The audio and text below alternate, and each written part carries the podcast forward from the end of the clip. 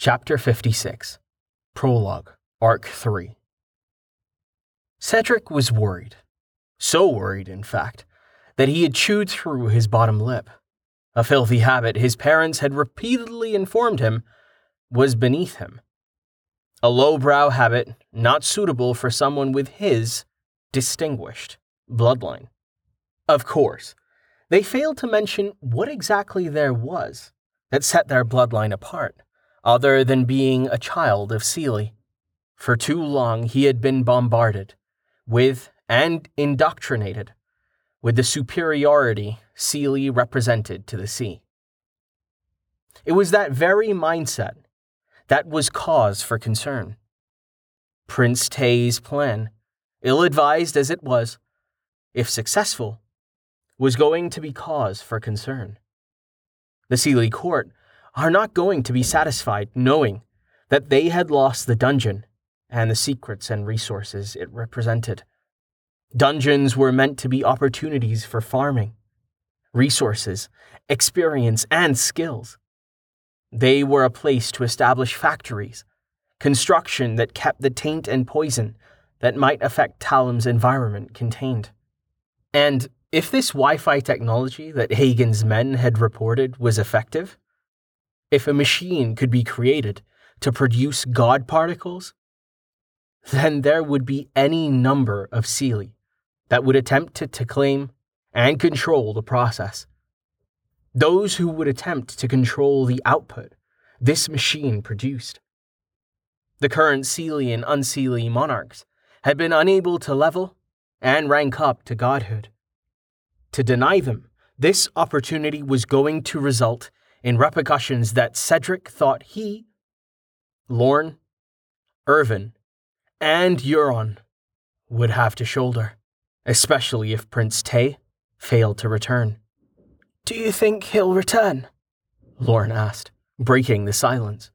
Her question allowed them to once again draw breath and interrupt the reflection they each had been engaged with. The real question is will we be alive when and if he does, Euron replied, giving voice to the concerns that had Cedric worried. I doubt the Seelie court will kill us, Cedric began. At least not right away. More likely, we will be subjected to the court's torturer. Questioned until we break, and any loyalty we hold to Prince Tay destroyed. He hadn't meant to be so harsh, the words seemed to spill out of their own accord, but they were true. And he decided it was best not to soft sell what they should expect. He had known as soon as Prince Tay had suggested this insane plan that the chances of their survival were slim. Perhaps he should have made sure the prince was made aware of the consequences of dungeon closing. But His Highness had a naivety and trust that was simply unassailable. Cedric had at first thought the prince's age was the reason for this idealistic take on the world. But his actions and the discussions they had shared disproved that notion. The prince had demonstrated a keen intellect, with the blinders that most Seelie wore removed.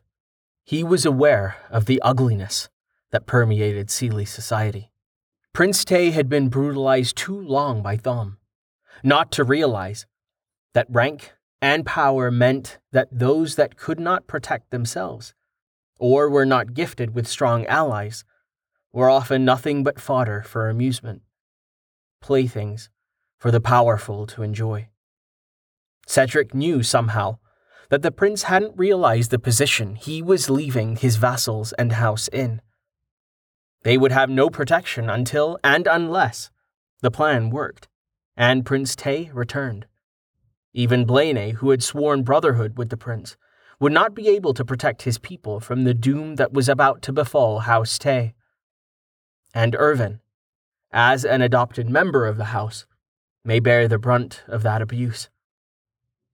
Perhaps Duke Adowin could be convinced to wait to give Prince Tay the opportunity to prove his plan's success and explain his reasons for closing the dungeon.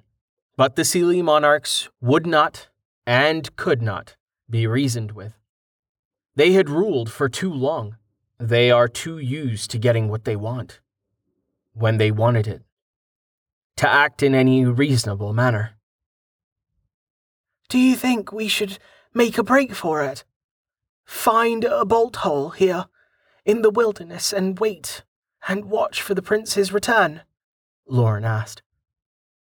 That would be a delay in action at best, and the longer it took for them to find us, the more severe the torture and questioning will be once they do. Euron was forced to admit, destroying the last bit of hope that his Anam Cara possessed. Your relationship might keep you safe for a time, Cedric suggested, offering some hope to Lauren. Even the monarchs would be hard pressed to defend destroying a newly paired Anam Cara. The repercussions to the Seelie by the rest of the sea, if they destroyed a pairing blessed by the wild magic, might be enough to give even them pause. You should make it a habit of displaying your status if we are taken. Manifest your aura and broadcast your union continuously, so that there can be no question of who and what you are to each other. Depending on who is paying attention, a paired Anam Cara that are the sworn vassals of Prince Tay may actually advance his interests. If he can return some of the Seelie abilities that have been lost to history, then you can be assured there are those see that will not take the chance of those returning powers being ignored or lost again, Cedric concluded. That will leave you to take the brunt of whatever evils the monarchs may plan. Euron lamented. And the punishments they can devise will be thrice as onerous, as they target you and your body with the strength of their anger. Yes, Cedric agreed. But I am the first vassal, until he has a child of his body or adopts an heir.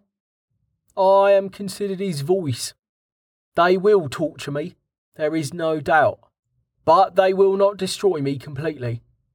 If he does return, if his idea to stave off destruction rings true, and closing that dungeon is system required, then he will be exonerated Hopefully, the portal to the Summerlands is still available to him now that the dungeon has been sealed. His absence doesn't mean he can't return using the Summerlands, only that he hasn't yet. Our oaths remain in effect, and until they are severed, we know that he lives and remains as our liege. And as our liege, he will be entitled to fearsome recompense for how we are treated without his consent. Plus, he's a prince of Seelie and Unseelie. The Unseelie monarchs would never allow the Seelie monarchs to ignore what is owed. It would be the first time in ages that one court would have a real advantage over the other. They would be fools not to force the issue, and the Morrigu are not fools the Morrigu would press every advantage, even if it means trial by combat with the gods and goddesses invoked to stand witness and determine the fate of those that would ignore the Seelie monarch's refusal to abide by treaty and convention of another ranked house.